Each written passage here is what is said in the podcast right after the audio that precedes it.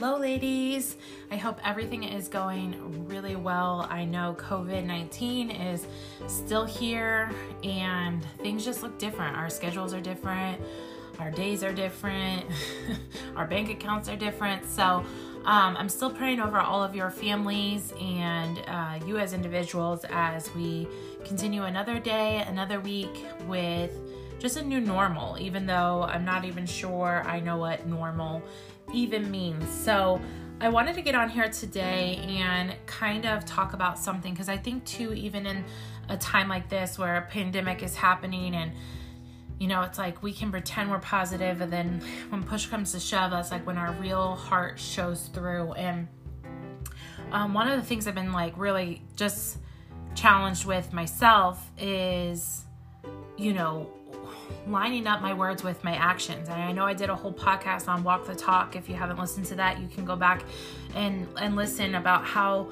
we need to match what we we say with our mouths. And I can't reiterate just how important that is. And I kind of wanted just to take it a step further today. I was uh, reading in the book of Matthew in the Bible, and if you're a Bible reader, Matthew is just packed full of so many good lessons and so convicting. There's just so many things that will challenge your thoughts. And I feel like right now more than ever, I'm like stuck at home with my thoughts. So like now seems like a good time to to challenge my thinking. Um and I was reading through this parable with uh, a story of two sons, and and the father, you know, it's in uh, Matthew 21 if you want to reference it. it, a uh, man with two sons, um, he said to the older son, "Hey, can you go work out in the vineyard today?" And the son said, "No, I won't go." But later he changed his mind and he went anyways. Then the father of the other son said, "Well, you go," and he said, "Yes, sir, I will." But he didn't go. And then Jesus says, Which two were obeying the Father?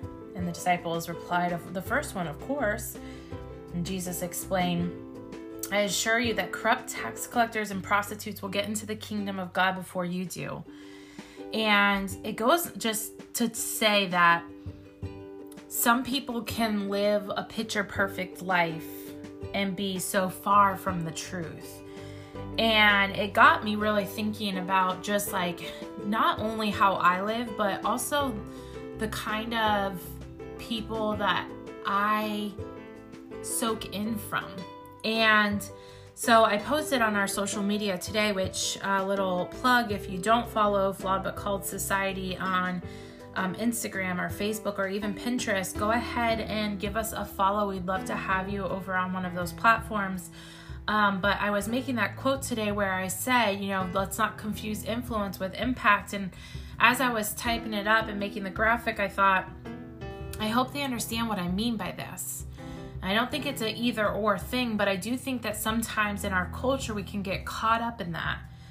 You know, sometimes it's the people with the most amount of followers or the most amount of likes or who get recognized and, and, and praised we can we can see these people as very influential.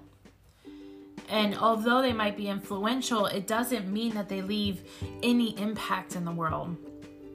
It started to make me think that some people have a really really persuasive a persuasive speech but can lead people so far from the truth. It makes me wonder who I have even been influenced by due to the persuasion of how good their talk is or how good their life looks or how how much people praise them but really never challenge my thoughts to see what kind of impact they hold. I don't want to be someone who just is influential and has zero impact. I don't want to get persuaded by people who just have that that amazing way of motivating and speaking life, but also doesn't challenge me to be a better person.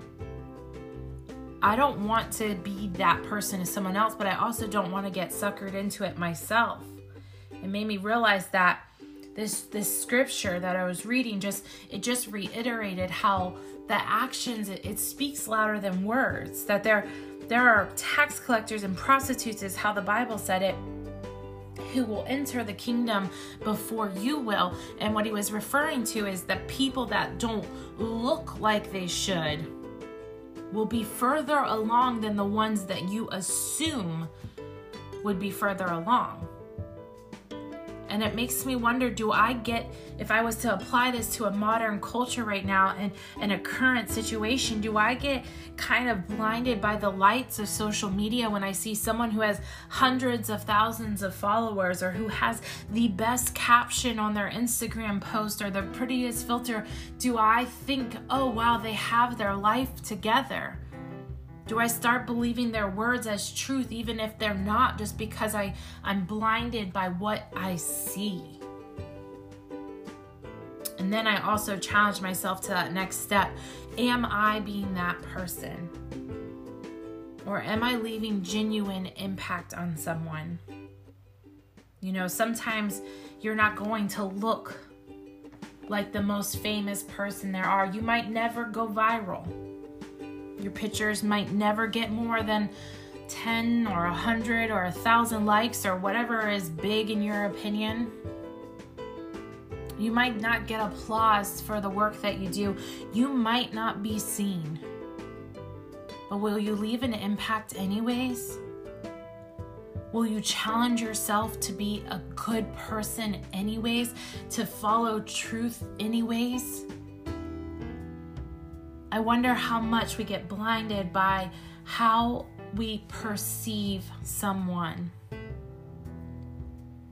Prostitutes and tax collectors, in this time that was the lowest of the lows. They hated tax collectors. They had zero respect for prostitute and God saying they will beat you into heaven. You got to be careful who you put on a pedestal in this world. You got to be careful who you allow to speak over your life as truth when it's not truth. You got to be careful that you don't look at numbers and recognition as as a way to to mold your life that you're really bringing it back to what God says for you, what is really truth. Some of you, I was reading in Matthew, even in another scripture, and this is another topic, but it makes me think of it. It was talking about fasting, which was really popular in this day, and they would give up, you know, food or even drink and and turn to worship and prayer instead. And it said, don't fast and make yourself look sickly and just like wrecked. Don't make your appearance give it away that you're fasting. Do it in secret between you and God. You don't need the whole world to see all your good deeds. You need to do it because it's the right thing to do and you crave that relationship and that time and that oneness with God made me think how many times maybe it's not fasting maybe you can apply it to something else. How many times have you done a good deed but it's only so that you can get recognized or so that you can get a like on your social media or so that people think you're a good person so that you can ease your conscience for another day? But in the reality you're not doing it for the right reasons. Are you just being influential or are you leaving impact who are you allowing to use that as the standard? I also think so many times that it's not an either or. I'm not afraid to be influential and impactful. It's not wrong to get a like. It's not wrong to be praised for doing something good, but I don't want that to be the basis in which I find my identity or I, I base my truth. I want to be both. I want to say, listen, God, I'll use whatever platform you give me. I will use whatever voice you give me or whatever avenue that you put in front of me to make a difference, to leave an impact and to leave influence, to be both and because the world right now, we're highlighting influential people, famous people, viral content, where we have this standard in which if you can just have enough likes and be seen in a big enough arena, you are somebody. And I'm here to tell you that that is living life on false terms. What makes you somebody is living and finding and clinging to truth and allowing that to be the thing that dictates your life. I don't want to be a person who gives just so that I can be recognized as a giver. I don't want to be a person that just talks about how good I am so that people think I'm good and and like me more. Who are you doing this for?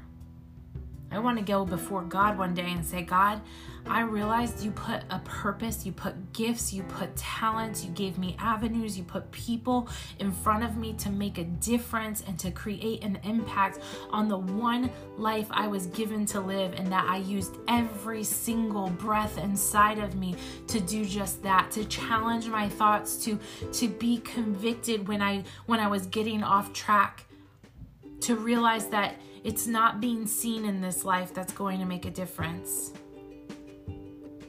but for doing what's right. I've listened to a lot of people who can give me chills, but they can't change my life. You have to be careful that you don't just get the goosebumps and think that that's the right way. There's only one right way, and that's the truth, and it's in God. And outside of that, everything else needs to be challenged. And today and this week, I was challenged with what is my motive behind what I do? Do I just want to be famous or am I okay to be familiar? Am I okay if nobody knows my name? But I help another person find their purpose? Am I okay if I don't see my name in lights or have all the likes and, and followers on my Instagram if I know I speak life behind the scenes and I and I reach out and I do and I give and I love the way that God gave me the ability to do that with? What's your motive today? I know sometimes we don't think we're seeking that fame or that that that attention or that spotlight because it's not every day that we challenge our thoughts in this department. It's we don't think that we're doing it. But if you took a second today, would you say if no one noticed, would I still do it? If I didn't have to post about it, would I still have done that action? If I send this gift as an anonymous giver, would it still mean the world to me? Or do I need them to know who it's from so that they know that it was me? Where's your heart today? Are you just influential or are you leaving an impact in this world? Or are you both? Because, girl, I say don't shy back to second best. I think you can be influential and impactful. And if you want my opinion, that's what I'm aiming for. I don't want to be the son that says no and then follows through. And I don't want to be the son that says yes and then doesn't follow through. I want to be the person that says yes, sir, and then shows up. I want to be both and. And I don't want to settle for something less than that because I know I've been given this life and the gifts and my purpose for that.